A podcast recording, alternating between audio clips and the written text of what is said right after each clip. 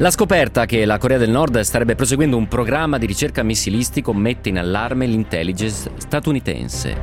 E poi l'Europa dell'Est, il blocco Visegrad. Quali sono i quattro paesi che vi appartengono e perché l'Italia flirta con loro? Benvenuti a una nuova puntata. Nessun luogo, nessun luogo è lontano. Di Giampaolo Musumeci. We will have no choice but to totally destroy North Korea.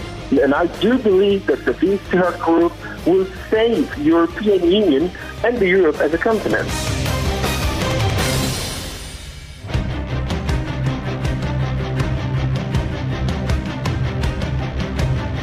Una buona serata, ben ritrovati gentili ascoltatrici, gentili ascoltatori, 18.07 minuti 39 secondi in questo esatto istante, anche quest'oggi Nessun Luogo Sarà Lontano, con me Antonio Talia, Marena di Piazza, Lidia Cordella in redazione a confezionare la puntata di quest'oggi, Paolo Corleoni in regia.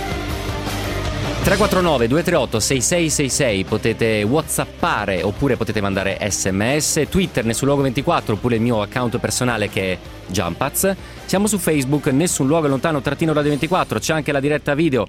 Se non avete una radio a portata di mano, lì mi aspetto domande, commenti, eh, critiche e anche suggerimenti se avete curiosità per le prossime puntate che prepareremo qui a Nessun Luogo è Lontano.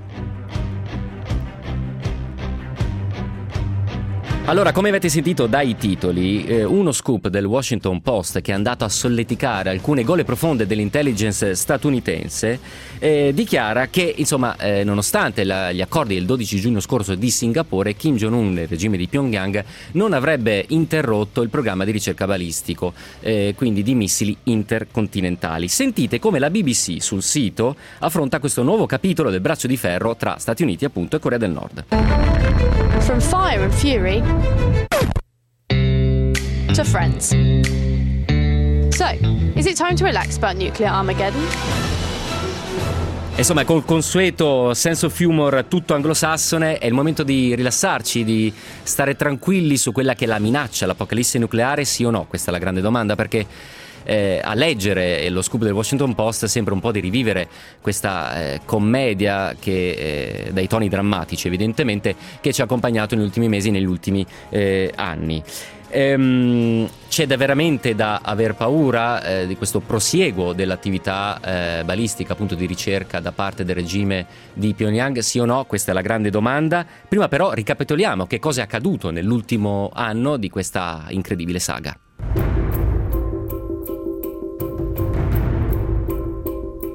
Il programma missilistico della Corea del Nord ha tenuto il mondo con il fiato sospeso. Mentre l'Occidente guardava con preoccupazione ai missili che riuscivano a sorvolare il Giappone, il leader Kim Jong-un si è sempre detto soddisfatto dei test nucleari. Tra luglio e settembre 2017 Pyongyang ha dato dimostrazione della sua forza, portando a un'escalation di tensione e sanzioni. We will have no choice but to totally destroy North Korea. 위대한 김정일 동지께 가장 숭고한 경의와 최대의 영광을 삼가드립니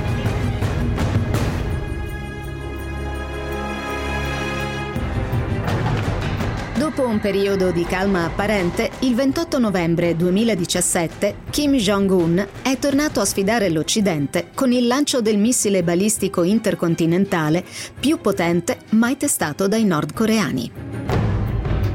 Una mossa che ha scatenato la reazione del presidente Donald Trump, da sempre in prima linea per isolare il dittatore. A febbraio la partecipazione della Corea del Nord alle Olimpiadi invernali di Pyeongchang 2018 è stata l'occasione per il rilancio di un dialogo. In seguito all'annuncio del summit con Trump, lo scorso aprile Pyongyang ha deciso di sospendere i suoi test missilistici e il tanto atteso giorno del disgelo è arrivato il 12 giugno, con gli occhi di tutto il mondo puntati su Singapore. And just like that, History has been made. You're watching BBC News on this historic moment. Donald Trump, the US president, the first sitting US president, to meet with the North Korean leader Kim Jong un. Ma lo storico incontro tra i due leader non sembra aver risolto il braccio di ferro sul nucleare. Tutto questo perché, come vi dicevo in apertura di trasmissione, il Washington Post eh, quest'oggi appunto ha rivelato, comprese foto satellitari, eh, il proseguo dell'attività missilistica. C'è ancora un punto di domanda perché alcuni analisti dicono in realtà se è vero c'è attività in quel sito ma non possiamo esserne certi. Chiediamo lumi a Sergio Miracola, ricercatore ISPI, esperto di questioni militari strategiche soprattutto nell'estremo oriente. Sergio, buongiorno e buonasera, benvenuto a Nessun Luogo Lontano. Buonasera, grazie mille per l'invito. Allora, eh, di che sito stiamo parlando innanzitutto? Cioè dove siamo esattamente?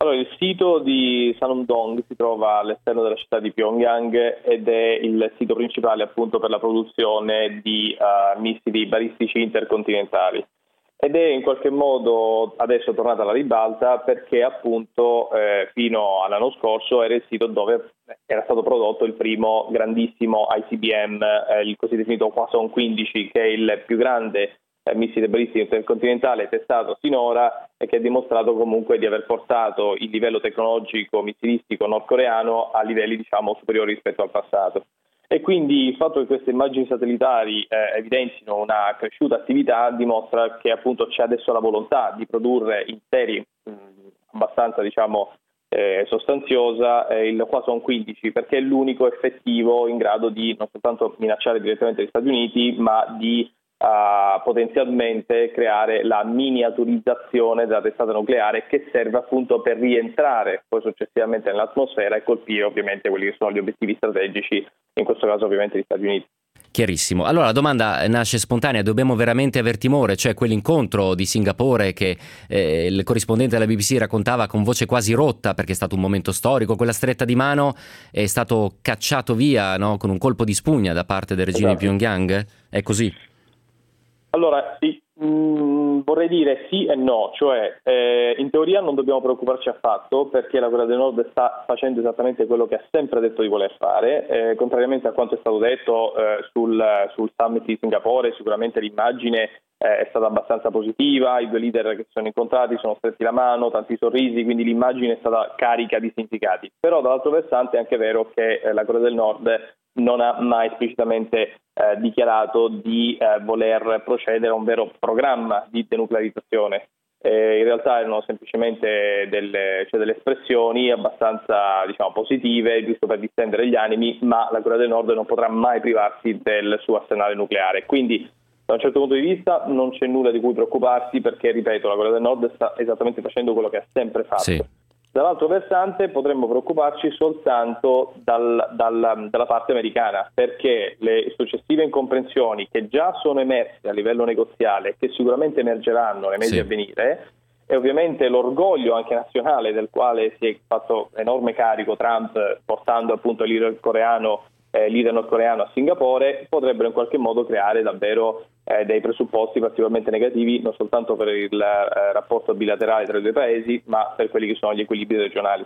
Grazie mille Sergio Miracola, poi ci andremo a New York e a Washington con il corrispondente Sole 24 ore proprio per valutare le reazioni in territorio statunitense. Sergio Miracola, eh, analista, ricercatore per ISPI, esperto di questioni strategiche soprattutto in Medio Oriente, grazie mille, buona serata, buon lavoro. Grazie mille, buonasera a voi. E noi Paolo, il traffico, poi di nuovo nessun luogo sarà lontano.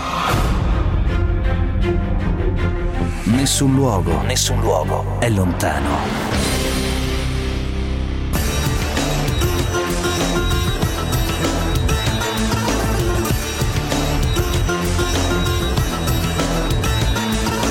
Ancora una volta ben ritrovati. Da parte mia Giampaolo Musumeci ma anche delle redazioni Antonio Talia, Lidia Cordella, Mariana Di Piazza e Paolo Corleone a dare musica e ritmo a questa puntata che si apre con una prima pagina tutta dedicata alla Nord Corea perché lo scoop del Washington Post mette in luce eh, la possibilità che Kim Jong-un abbia, come dire, barato sul tavolo di Singapore e stia portando avanti il suo programma eh, missilistico. Ci aiuterà a capirne meglio Giulia Pompili, redazione esteri del Foglio. Giulia, ben ritrovata in nessun luogo.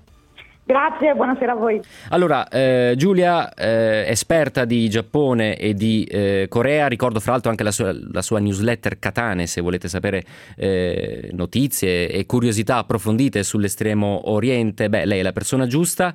Iniziamo a parlare delle reazioni dopo andiamo negli Stati Uniti, lo dicevo. Eh, Seoul che cosa dice innanzitutto e Tokyo che cosa dice dopo questo scoop del Washington Post, eh, Giulia? Beh, la cosa meravigliosa è che non solo lo scoop del Washington Post, ma anche altri giornali americani in mm. queste ore hanno confermato quello che dice l'intelligence, che ha detto l'intelligence sì. a Washington Post. Quindi diciamo che un po' di conferme sono arrivate. La cosa più bella è che mentre arrivavano queste conferme eh, c'era un, un incontro eh, sul 38 parallelo ai massimi livelli eh, proprio tra militari sudcoreani e nordcoreani che si stavano mettendo d'accordo sulla demilitarizzazione popolazione della zona ehm, di confine sì. sul 38 parallelo sì. appunto e devo dire che siamo di fronte a uh, due passi completamente diversi, cioè certo. mentre in America la stessa amministrazione uh, non si mette d'accordo sulla linea uh, da, da, portare avanti con la Corea del Nord, è evidente che invece la Corea del Sud ha preso tutta un'altra strada e sì. la Sunshine Policy di Moon Jae-in sta dando i suoi frutti. Sì. Eh, senti, c'è preoccupazione da parte dei governi sia giapponesi che sudcoreani su questa cosa o, come dire, stiamo assistendo, eh, noi ad ogni agosto ormai da 3-4 anni anni stiamo raccontando questo braccio di ferro tra Stati Uniti e Nord Corea, no? E poi alla fine la grande tesi che ormai abbiamo sdoganato anche da questi microfoni è attenzione, Kim Jong-un non ha nessuna intenzione di pigiare alcun bottone, vuole sedersi sul tavolo dei grandi e per sedersi sul tavolo dei grandi deve avere grandi assi nella manica da, da sfoderare, leggi, testate missilistiche. E, mh, c'è paura, c'è timore o c'è una suefazione ormai a questi colpi di fioretto, mettiamola così diciamo? No, in realtà Trump che cosa ha fatto? Non ha fatto altro che consacrare eh, la, la, Corea del Nord e il suo leader Kim Jong-un come potenza nucleare, andando a stringergli la mano a Singapore. E quindi ormai basta vedere la posizione del Giappone, che fino allo scorso mm. anno spingeva l'America ad avere massima pressione. A, a, a, tenere una politica di massima pressione contro la Corea del Nord, quindi sanzioni, isolamento, eccetera, Adesso, ehm, qualche giorno fa, è uscita la notizia che perfino Tokyo sta cercando di contattare e di avere dei, dei, mm, così, delle riunioni con degli ufficiali nordcoreani.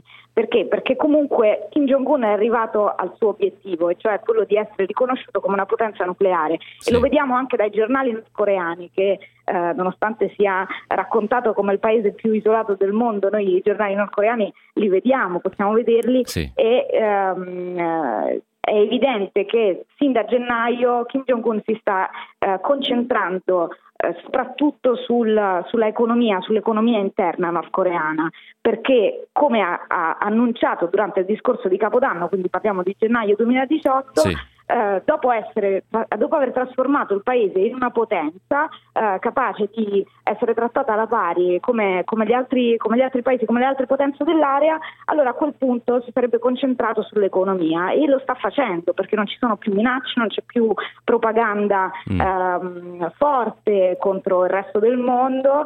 E, la produzione dei missili era chiaro che sarebbe continuata perché eh, non era sul tavolo delle trattative, addirittura sembra che quando Pompeo è andato a Pyongyang l'ultima volta, che è stato un mezzo disastro, eh, appunto eh, eh gli fosse stato ehm, vietato eh, di parlare di denuclearizzazione sì. Eh, immediata, verificabile e controllata. Dunque, diciamo che. Ricordiamo, scusami Giulia, Mike Pompeo, segretario di Stato, quindi diciamo sì, ministro certo. degli esteri dell'amministrazione statunitense. Sì, esatto. Questo significa che loro eh, sapevano benissimo eh, che non avrebbero mai potuto parlare di, di, una denuclearizzazione immediata come quella che eh, manifestava Trump su Twitter, sì.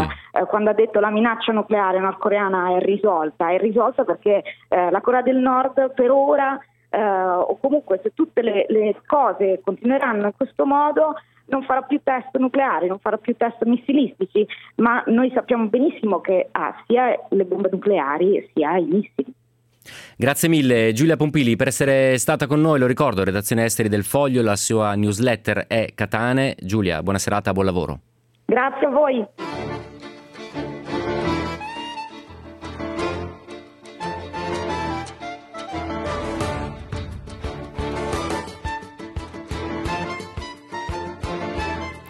E trovo molto interessante quell'aspetto che ha raccontato Giulia Pompili del fatto del cambio di marcia, se volete, non solo in termini di comunicazione esterna di Kim Jong-un, ma anche proprio di, dire, di opera quotidiana, smetterla di parlare all'esterno e iniziare a occuparsi dei problemi eh, dell'economia che pur ci sono in Corea del Nord, un cambio di passo anche a livello di politica interna interessante. Ma eh, non possiamo fare i conti senza l'oste e l'oste in questo caso è il presidente americano Donald Trump, per cui chiedo lumi a Marco Valsania, corrispondente del Sole 24 Ore da New York. Marco, buongiorno, anzi buonasera, buongiorno per te e benvenuto nel suo luogo lontano. A buonasera.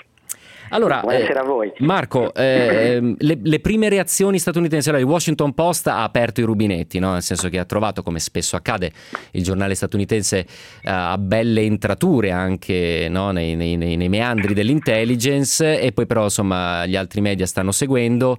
Pare confermata questa, questa, questa, questa notizia. In generale, come gli Stati Uniti stanno vivendo questo riacuirsi di questa eterna saga ormai nucleare?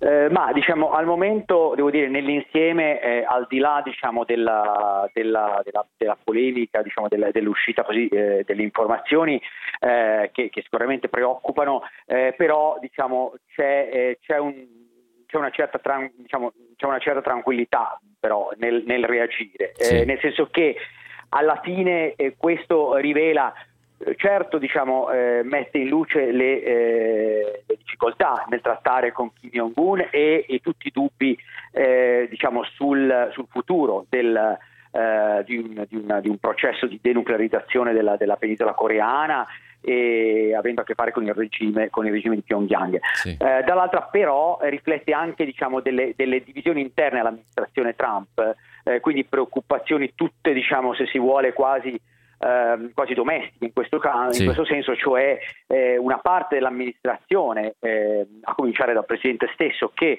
eh, diciamo, punta a celebrare i successi diciamo, anche, prema- anche, in modo prematuro delle sue diciamo così, iniziative aggressive di politica estera qual- qualcuno a volte dice magari non proprio preparate nei dettagli, con adeguati dettagli. Sì e una parte soprattutto della comunità di intelligence eh, con cui Trump ha rapporti, diciamo così, eh, non sempre felici, non sempre facili, che invece è molto più scettica, avanza con i, diciamo, con i piedi molto più per terra e eh, così preconserva, preserva significativi dubbi eh, quando si tratta in particolare del, appunto, di difficili processi quale quello del, del, di un negoziato con, eh, con, Kim, con Kim Jong-un. Ecco, certo. Quindi diciamo, questa dinamica eh, diciamo così, ha, eh, così, ha, ha, tenuto un po' sotto controllo eccessivi, eccessivi allarmi. Cioè, non stupisce che una parte della comunità di intelligence eh, spinga per una maggior prudenza e un maggior realismo nei confronti di Kim, di Kim Jong-un e nei confronti dell'ottimismo eh, eh, forse un po' diciamo così autocelebrativo sì. che, a volte, che, a volte, il presidente eh, Trump invece diciamo, preferisce. Sì, eh, Marco, un'altra domanda. Intanto ricordo i numeri per eh, porre domande o commentare la prima pagina di questa puntata in Nessun Luogo 349 238 6666 sms whatsapp twitter Nessun Luogo 24 oppure Jumpaz Facebook Nessun Luogo Lontano trattino radio 24 siamo a New York con Marco Valsania corrispondente del Sole 24 Ore per cercare di capire meglio anche quale potrebbe essere la risposta di Donald Trump, perché messa così è uno schiaffo anche alla, dire, alla sicumera con cui Donald Trump eh, no, aveva dichiarato risolto il dossier nordcoreano. Peraltro tu facevi riferimento anche alla tempistica no, di preparazione di certi, di certi, summit. Ebbene, io ricordo molto bene che eh, parte dell'amministrazione statunitense era estremamente critica sulla tempistica, su quell'accelerazione incredibile per cui Trump voleva incontrare eh, Kim Jong-un, ma in realtà c'è stato pochissimo tempo per preparare l'incontro e l'incontro è rimasto con contorni molto molto fumosi, no? anche su come controllare eh, le, le, l'effettiva denuclearizzazione, eccetera, eccetera. Mentre invece sulle risposte Trump è immediatamente no? molto reattivo, molto... Eh, non ha twittato ancora, vero? No, esatto, diciamo, e questo forse anche dimostra un po' la scomodità sì. di, questa, di, questa, notizia, no? perché comunque eh, da parte sua c'è stato sicuramente un accenno un, accento scusami, no? sì. molto positivo dato, dato alla svolta. No? Poi ricordiamo alla fine del summit aveva addirittura detto è finita la minaccia nucleare sì. nordcoreana, ormai sì, Nord non è più una minaccia nucleare. Sì, questo, diciamo, me, questo melassoso ottimismo diciamo, che avvolgeva Singapore esatto. in quelle ore diciamo, si è un po' eh, diventato esatto, un po' fiele. Mm.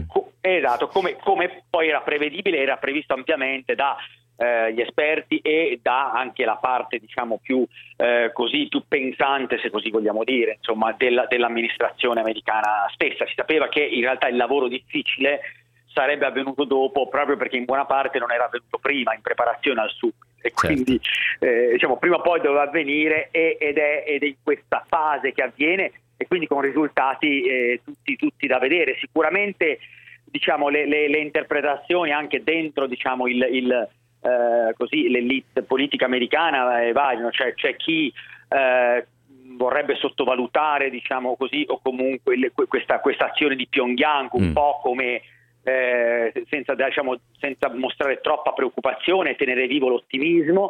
Eh, c'è chi invece sceglie il pessimismo, diciamo una sì. parte appunto anche della comunità di intelligence, chi invece dice qui la, l'obiettivo di, di, Kim Jong-un è quello di assolutamente mentire agli Stati Uniti, di, di, di andare avanti, e di andare avanti senza remore con programmi nucleari, semplicemente di tenerli il più coperti possibile e il meno, eh, il meno in vista possibile. C'è poi una terza interpretazione, magari a volte queste sono forse le più, le più eh, ragionevoli e che, mm. e che sostanzialmente dice beh, chi, la partita con Kim Jong-un in realtà è una partita complicata e eh, fatta di dettagli, probabilmente Kim Jong-un vorrebbe allo stesso tempo procedere con un disgelo economico e quindi con un avvicinamento, con rapporti migliorati con, con uh, l'Occidente, con le potenze economiche, con gli Stati Uniti, e dall'altra però cercare di tenere il più possibile anche pezzi del suo arsenale nucleare che comunque gli fanno comodo o può usare come, come, come leva certo. uh, in futuro e quindi che sta cercando un po' di, di giocare un po' una, una, una partita un pochino doppia senza però voler tirare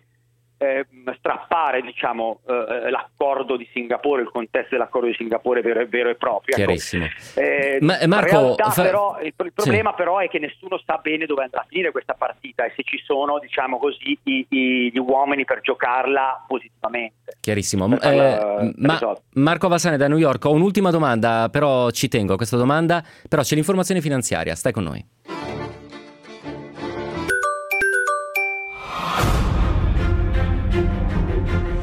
Nessun luogo, nessun luogo è lontano.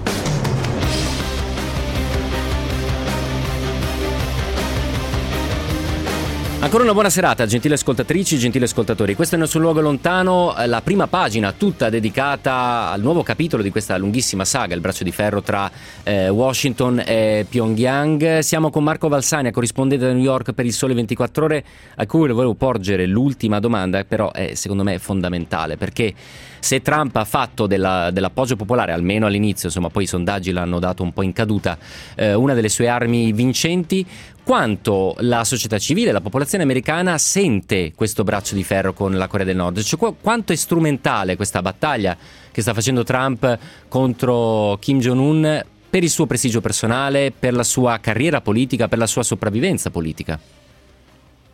Eh, ma mh, mm, sì, diciamo, è, è più eh, diciamo, probabilmente sono più i rischi di un fallimento a questo punto che non i vantaggi di un, di un processo lungo e complicato eh, negoziale.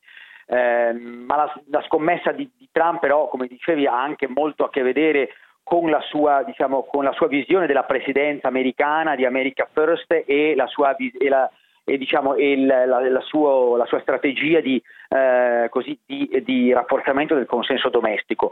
Eh, dal, sotto il profilo della politica estera questo si è tradotto anche lì in una politica estera, diciamo così, tra virgolette, anti-establishment e quindi diciamo che eh, vive di, eh, eh, di, di interventi, di azioni, di prese di posizione eh, che ehm, eh, spesso diciamo, sono eh, così di natura quasi istintiva e gestite con uno, uno, uno, uno spirito, con, una, con una, così, un atteggiamento che è lo stesso che usa diciamo, poi in politica interna, cioè eh, quello diciamo io sono il presidente che fa, che risolve, sì. che eh, difende gli interessi, interessi, degli Stati Uniti eh, e come non hanno fatto invece altri. Ecco, sì. quindi la sì, scommessa è quella, quella, di dire io con Kim Jong-un, anche con Kim Jong-un riesco a trattare, riesco a fare le cose, riesco a ottenere successi. Ecco, il rischio a questo punto questa scommessa, diciamo così, l'ha vinta nella prima, questa, nella prima, fase in cui il vertice di Singapore, l'ottimismo generale, eccetera, sì. diventerà sempre più difficile da vincere eh, nei prossimi mesi, nel prossimo periodo, eh, perché eh, potrà essere vinta solo sulla base dei fatti e non, e non dell'immagine, Chiarissimo. Di, di, negoziati che portino davvero a dei progressi. Chiarissimo. Grazie mille Marco Valsani, lo ricordo, corrispondente Sole 24 ore da New York. Buona serata e buon lavoro Marco. A voi, buon lavoro.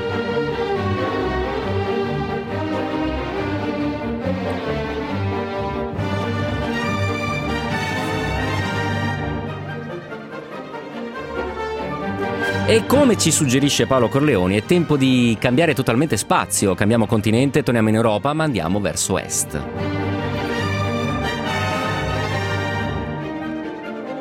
Perché da quest'oggi abbiamo deciso di in qualche modo indagare il blocco eh, Visegrad. Voi lo sapete, sono quattro paesi dell'Europa dell'Est, eh, Ungheria, eh, Polonia, Repubblica Ceca e Slovacchia che tanto hanno fatto innamorare eh, alcune correnti, alcune parti del nostro governo, eh, il ministro dell'interno Matteo Salvini, sto pensando anche a Giorgia Meloni, insomma mh, hanno eh, dichiarato ehm, il loro favore rispetto appunto a questi quattro paesi, in particolare la politica in tema di immigrazione, un certo euroscetticismo, eccetera, eccetera, eccetera. Quindi da quest'oggi cercheremo di capire per quattro puntate, ogni puntata un paese, eh, cos'è questo eh, Visegrad. E lo facciamo grazie a eh, Matteo Villa Villa, che è ricercatore per ISPI Area Europa. Matteo, buona serata, benvenuto a Nessun Luogo Lontano. Grazie, buonasera. Allora, innanzitutto, Visegrad, perché il nome? Perché eh, volete, molto spesso i giornali Visegrad, Visegrad, ma rischiano questa parola di essere un po' svuotata del significato. Tutto nasce da un incontro in un castello. Esattamente, Visegrad è una città ungherese in cui sono incontrati tre, non quattro dei membri, perché era il 91 e c'era ancora la Cecoslovacchia, quindi insomma Polonia, Ungheria e Cecoslovacchia si incontravano per dare la svolta che poi sarebbe stata decisiva, ovviamente era il 91, quindi il momento in cui non solo crollava il regime sovietico, ma addirittura si sfaldava la stessa Unione Sovietica, quindi iniziava a disgregarsi eh, l'intero Stato che aveva sorretto il blocco comunista e dall'altra parte i paesi che invece nell'Europa orientale erano sempre stati indipendenti ma comunque sotto l'influenza di Mosca iniziano a cercare una strada comune. Insomma questi tre paesi che poi presto appunto con la divisione di Repubblica Ceca e Slovacchia nel 93 sarebbero diventati quattro, eh, decidevano insieme di cercare di cooperare per andare verso democrazia e economia di mercato. Ci sembra un altro mondo perché, come hai detto benissimo, in realtà adesso questi quattro paesi ci ricordiamo più per le loro posizioni anti-migranti e in parte, se vogliamo, anche i liberali, di questo probabilmente parleremo tra pochissimo, invece che della loro diciamo, spinta verso la democrazia, che invece nel 91 era fondamentale. Sì, eh, fra l'altro alcuni di questi paesi hanno subito infrazioni non soltanto per il mancato accoglimento delle quote di migranti, ma proprio anche per allontanamenti dallo Stato di diritto. Poi entreremo un po' meglio nei, nei meandri anche no, di, queste, di, questi aspetti, di queste eh, dinamiche. Che cosa accomuna, se esiste, Matteo Villa, un filo rosso no, che lega in qualche modo questi, questi quattro paesi e che lo fanno diventare un blocco? Ma sicuramente li accomuna il fatto che siano dovuti eh, partire in una situazione di inferiorità, ovviamente per cercare di avvicinarsi verso l'Europa occidentale, era appunto il 91, era il momento in cui si doveva decidere cosa fare per arrivare verso l'economia di mercato, quindi questi paesi come tanti altri in realtà non facenti parte del blocco avevano adottato l'idea di fare delle shock therapy, no? delle terapie impor- eh, veloci per fare una transizione di mercato che all'inizio provocarono anche forti recessioni, ma che poi eh, aiutarono tutti questi paesi a diciamo, uscire e completare la transizione da un'economia pianificata a una di mercato. Eh, tanto per fare un esempio, oggi la Polonia eh, è nove volte più grande di quanto era nel 91, quindi insomma una transizione abbastanza completa e anche dal punto di vista del PIL pro capite, insomma sono, si sono fatti tanti passi verso la media europea. Sì. Eh, detto questo c'erano anche altre cose, per esempio caratteristiche culturali, no? per esempio eh, tutti questi paesi avevano una forte eredità o cattolico-protestante comunque sicuramente non vicina eh, diciamo agli ortodossi sovietici, quindi eh, c'era anche un modo per cercare di fare un po' di dialogo culturale, culturale che comunque però è entrato abbastanza rapidamente in sordina quando questi paesi in realtà eh, pensavano soltanto a eh, diciamo, entrare nell'Unione Europea. Quindi di fatto ciò che accomunava tutti questi paesi era vogliamo entrare il più presto possibile nell'Unione Europea e cercare di far capire a tutti che siamo pronti per far parte di questa Europa occidentale, non più dell'Europa diciamo ex sovietico. Sì, quindi diciamo negli anni si è assistito a un atteggiamento un po' schizofrenico, no? questo primo di- disamoramento del, del, del, passato sovietico, innamoramento dell'Europa e poi invece questo euroscetticismo. Il modello polacco è stato negli, negli anni passati molto spesso additato come eh, grande esempio, lungimirante, è in Europa ma non all'euro, eh, per cui comunque c'è, c'è, un interesse da parte dell'Europa rispetto a questi eh, quattro paesi e evidentemente anche il flirt eh, dell'Italia, di alcune componenti quantomeno del governo rispetto a questi quattro paesi si basa evidentemente su alcune eh, basi, scusate gioco di parole, eh, eh, comuni. E quanto l'eredità sovietica è ancora eh, pesante sul blocco Visegrad e che distinguo possiamo fare, Matteo Villa? Poi andiamo proprio in Polonia.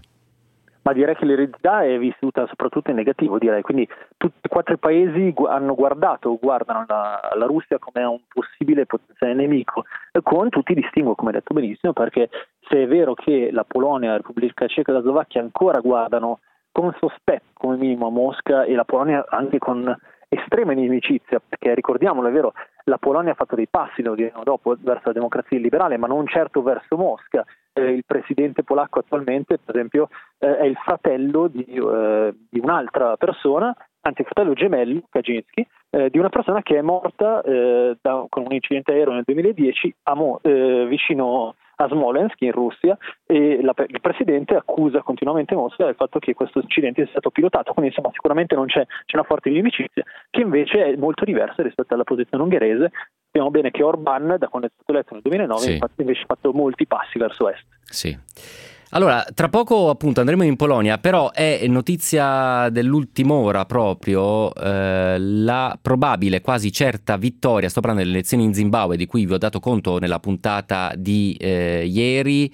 Eh, Chamisa avrebbe battuto Mangagua eh, e quindi partito all'opposizione, adesso aspettiamo le ultimissime, nell'ultima 20 minuti di trasmissione eh, vedremo se riusciremo a eh, confermare. Lo ricordo, elezioni storiche, la prima volta senza Robert Mugabe dopo 37 anni al potere e vi abbiamo raccontato ieri l'importanza di questo eh, in, in paese appunto dell'Africa australe. Ma adesso Paolo Corleoni andiamo in Polonia con adeguato supporto musicale.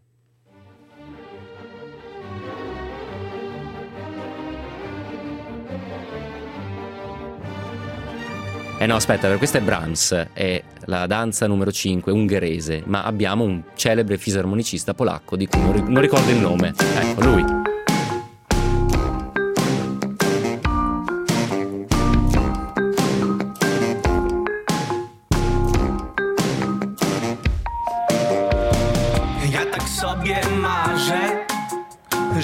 Jesteśmy w siódmym niebie Że nadszedł czas i w sam raz trafiło tam każde z nas Allora ricordo a chi scrive al 349 238 6666 usando un linguaggio non adeguato che non leggerò assolutamente alcun sms. Non tollero il turpiloquio né tollero epiteti razzisti, ve lo dico. Queste sono le regole del programma. Se non vi piace scrivete ad altri programmi. Matteo Villa, non sarò spietato e non ti chiederò il nome di questo fisarmonicista perché scommetto che non lo sai. Eh, purtroppo no. Vabbè, qua eravamo diciamo in ambiente musicale, quindi ti concediamo questa lacuna. Ascolta, noi proprio pochi minuti fa abbiamo raggiunto in Polonia Dominik Tarczynski, europarlamentare polacco, Partito Giustizia e Libertà è il partito al governo, partito di destra, profondamente anti-europeista. Antonio Talia l'ho appena sentito eh, per noi e a lui in qualche modo abbiamo eh, fatto marcia indietro, abbiamo chiesto come definirebbe il blocco di Visegrad. Ascoltiamolo insieme. In my opinion, this Visegrad Group is, is just the beginning of the reforms Secondo me il gruppo di Visegrad è solo l'inizio delle riforme dell'Unione Europea, perché il gruppo di Visegrad non rappresenta solo le quattro nazioni coinvolte finora, ma è qualcosa che riguarda soprattutto il nostro modo di pensare, il futuro dell'Unione Europea. E questo futuro significa tornare indietro alle nostre radici. Abbiamo già nazioni che si vogliono aggregare, come l'Austria, e adesso stiamo iniziando a guardare alla Spagna. Io credo che il gruppo di Visegrad salverà l'Unione Europea e l'Europa intesa come continente.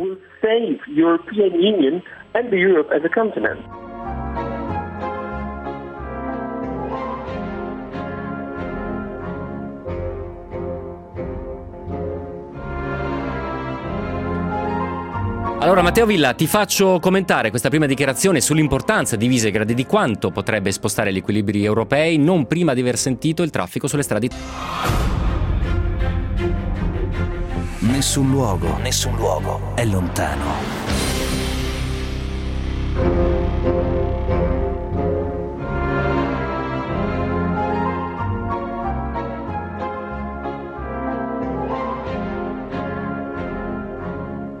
Ben ritrovati, ultima pagina di Nessun Luogo Lontano. Stiamo iniziando a comprendere meglio le posizioni della Polonia all'interno del blocco eh, Visegrad e quale forza attrattiva possa avere per gli altri paesi europei. Avete sentito la voce di Dominik Tarczynski, europarlamentare polacco, Giustizia e Libertà, è il partito conservatore di destra che al momento è al potere, che come avete sentito ehm, già dichiara eh, un'affinità con l'Austria, eh, con la vicina eh, Austria. Matteo Villa, eh, secondo te da osservatore esperto di questioni europee può essere davvero un nuovo equilibrio europeo questo blocco Visegrad come auspica l'europarlamentare polacco?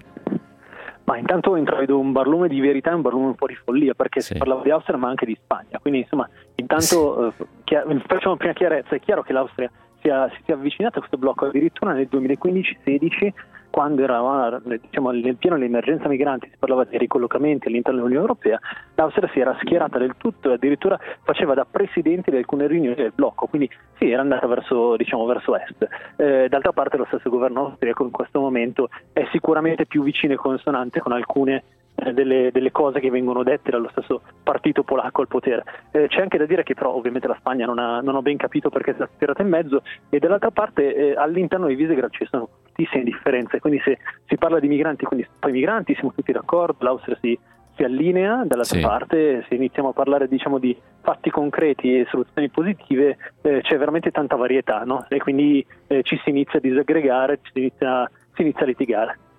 Eh, eh, ah, scusami, sì. ti faccio notare anche un'altra cosa, secondo me sì. è importante. Quando parliamo del ruolo di Visegrad, eh, ricordiamoci che le popolazioni dei quattro paesi di Visegrad sono tra le più pro-europee di tutte, nonostante le campagne. Cioè, se noi andiamo a vedere, eh, chiediamo alle, eh, alle, persone siete felici di stare in, in Unione Europea, più del 50%, molto spesso più del 70% dicono di sì. Il contrario rispetto diciamo, ai partiti euroscettici dell'Europa occidentale, penso per esempio a, al, al momento dell'Italia che è passata uh-huh. da un da, diciamo, da una posizione pro-europeista eh, molto alta, molto ampia, a una diciamo, di molto ampio euroscetticismo, molto diverso quindi dalle popolazioni eh, diciamo, nell'est Europa che dicono siamo pro-europei, però pensiamo a un'Europa diversa, un'Europa delle nazioni, su quello ovviamente c'è diciamo c'è da dialogare. Sì. Allora, intanto al 349 238 6666 c'è chi mi suggerisce nuove suggestioni musicali Behemoth, per esempio per la Polonia, mentre un altro ascoltatore dice la mia impressione è che il gruppo di Visegrad stia virando verso Mosca piuttosto eh, velocemente per un lavoro di avvicinamento anche economico, però è anche vero, riduco il messaggio abbastanza lungo, Ambrogio da Bari, però è anche vero che sottolineavamo, no, eh, Matteo Villa, come già tra Polonia e Ungheria vi sia una, una grossa differenza eh, di rapporti nei confronti di Mosca. Sì, assolutamente. È chiaro che Visegrad ogni volta che si parla appunto di opposizione all'Unione Europea allora sembra scivolare verso Mosca, in realtà sì. eh, all'interno del blocco ci sono almeno due o tre paesi, penso sicuramente alla, alla Polonia e in parte anche alla Repubblica Ceca, che eh, guardano con estrema diffidenza Mosca e guardate, parliamo proprio di economia, guardate semplicemente le forniture energetiche, gran parte di questi paesi, anzi tutti questi paesi hanno, hanno diciamo, il gas che arriva almeno per tre quarti dalla Russia o quasi completamente dalla Russia e quindi hanno sicuramente paura di essere dipendenti da Mosca e di tornare ad esserlo e tutti questi paesi sono membri NATO eh, persino l'Ungheria che si è avvicinata a Mosca non declina mai di fare eh, esercitazioni congiunte con la Nato e anzi mette tra i, diciamo, il maggior numero di personale nel, sì. pro capite tra i paesi dell'Est Europa. Quindi insomma un segnale, anche semplicemente diciamo, che non fa notizia, sul fatto che sicuramente non si esce dalla Nato. Chiarissimo, ehm, cioè chiarissimo nella confusione che vi entrano a questo blocco visita. Prima di sentire ancora la voce di Dominik Tarczynski, europarlamentare polacco, Giustizia e Libertà, partito di destra conservatore al potere, andiamo ad ascoltare la fotografia del paese, la Polonia.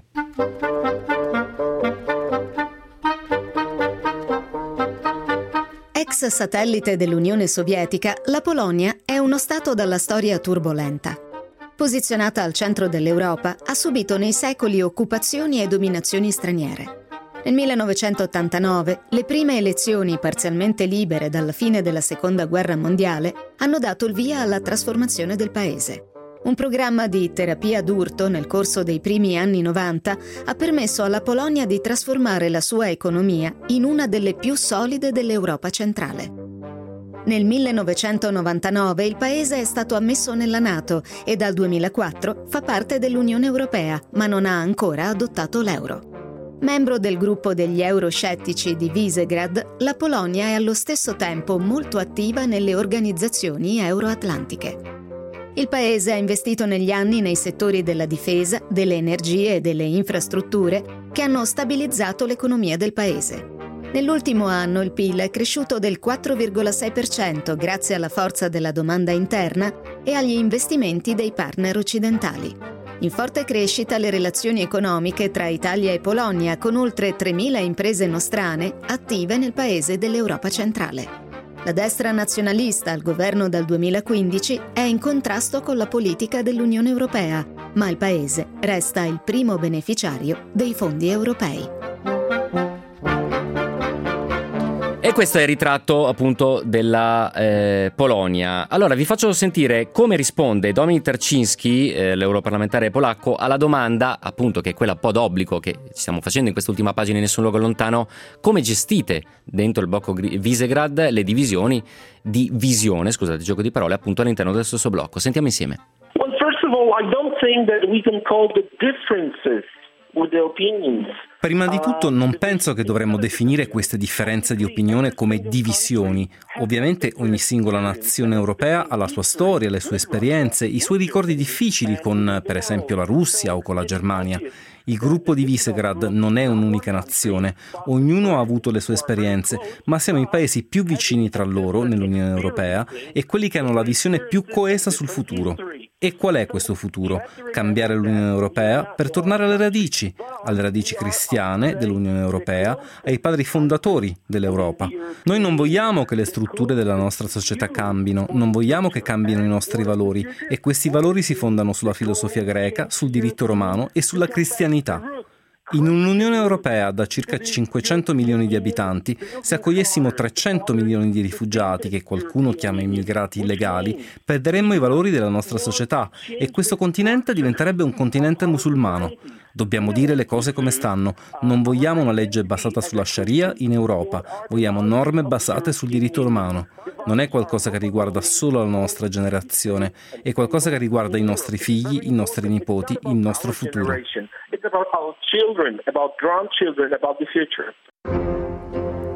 Allora, questo era Dominik Tercinski, europarlamentare polacco, al di là delle cifre totalmente sconclusionate, giusta quella dei 500 milioni dei 27 paesi dell'Unione Europea, ma 300 milioni di rifugiati forse ci sono in tutto il mondo, forse. Eh, Matteo Villa, questo richiamo all'identità cristiana, eh, questo amore per la famiglia, questo diciamo volgersi al passato per proteggersi, ti stupisce o fa parte di una retorica che abbiamo già visto ed è consolidata? No, non mi stupisce affatto, per inciso sono 60 milioni in tutto il mondo rifugiati e sfollati, ma torniamo a noi. Ecco, grazie per la precisazione.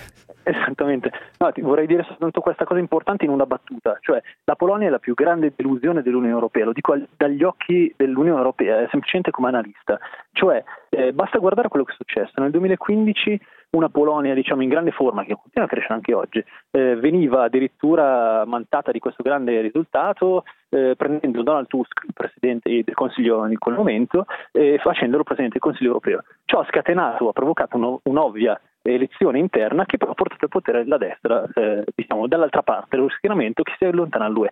Prima grande illusione. Seconda grande illusione è il fatto che eh, in tutto questo eh, la Polonia era vista proprio come il, il, diciamo, il grande esempio dall'est chi con i sussidi europei poteva svilupparsi e andare avanti. Sì. Eh, Fra l'altro, perdonami Matteo, ma proprio un ascoltatore stava rilevando pochi minuti fa via sms come appunto Polonia e altri stati Visegrad sono favorevoli all'UE perché ricevono tantissimi contributi.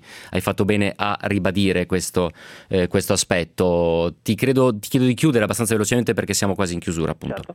Chiudo subito dicendoti, eh, la cosa importante è questa, pensate all'Ungheria, l'Ungheria ha fatto passi verso la democrazia liberale dal 2009, non è mai stata sanzionata anche perché non soltanto non esiste un sistema, l'Ungheria è ritenuta uno stato diciamo, marginale, la Polonia invece è fondamentale, proprio per questo oggi la si guarda con diciamo, timore e apprensione perché eh, da quello che si fa in Polonia dipende un po', si pensa dipende un po' quello che può succedere in tutte le Europa orientali il gruppo di Visegrad. Sì, stai con noi Matteo Villa, dopo ti saluto come si conviene, ascoltiamo l'ultima risposta di Dominic Tancischi eh, su come vede l'avvicinamento dell'Italia appunto al blocco Visegrad, sentite. You see, I will become very personal because my sister get married Questa domanda mi sta molto a cuore perché mia sorella un mese fa si è sposata con un ragazzo italiano e io amo gli italiani. Abbiamo tante abitudini in comune con il vostro modo di pensare. Siamo molto vicini gli uni con gli altri. Voi siete simili ai polacchi, al nostro modo di pensare, alla nostra mentalità. Io penso che il gruppo di Visegrad potrebbe ingrandirsi, forse con l'Italia o con l'Austria. Ma anche se così non fosse, credo che dovremmo lavorare insieme perché abbiamo le stesse idee sulla famiglia, sulla cultura, sull'identità. Io amo gli italiani e so che dobbiamo cooperare per il futuro dei nostri figli figli e dei nostri nipoti. Questo è molto importante. Non possiamo venderci in nome del politicamente corretto. Come ho detto in un'altra intervista, per favore italiani, per favore polacchi, non abbiate paura se qualcuno vi chiama razzisti, populisti o nazionalisti. Si tratta della vostra famiglia, del vostro paese e del vostro futuro. Care about your family, about your country, about your future. Allora, Matteo Villa, con questo matrimonio della figlia, insomma, si celebra e si consuma questo appunto matrimonio d'amore e avvicinamento eh, da parte d'Italia al gruppo Visegrad. Scherzi e facezie a parte, eh, quello che è interessante o preoccupante a secondo dei punti di vista è questo continuo sdogadamento no, del... Eh, tranquilli, si può essere anche razzisti, eh, detto da un europarlamentare mi sembra piuttosto grave. Sì, questo è davvero preoccupante. Io tornerei invece su Italia e Polonia, basta guardare a quello che è successo di recente. Non è assolutamente vero che ci sia un matrimonio di interessi, anzi, appena si parla della cosa più importante che aveva portato insieme, mettiamola così, Salvini da una parte e Orbán dall'altra, sì. cioè i migranti, ma anche Kurz dell'Austria, sì. i migranti di fatto si riaprono tutte le differenze perché chi non ha un eh, sbocco sul Mar Mediterraneo ovviamente ha tutt'altri interessi, quindi questo matrimonio chissà se saprà da fare. Più che un matrimonio, e qua siamo sul Manzoni, grazie mille Matteo Villa, più che un matrimonio sembra un divorzio annunciato, ma siamo qua insomma ancora per qualche settimana per eventualmente raccontarvelo. Grazie mille Matteo Villa, analista ISPI, Area Europa, eh, buona serata, buon lavoro. Paolo, titoli di coda? Sì.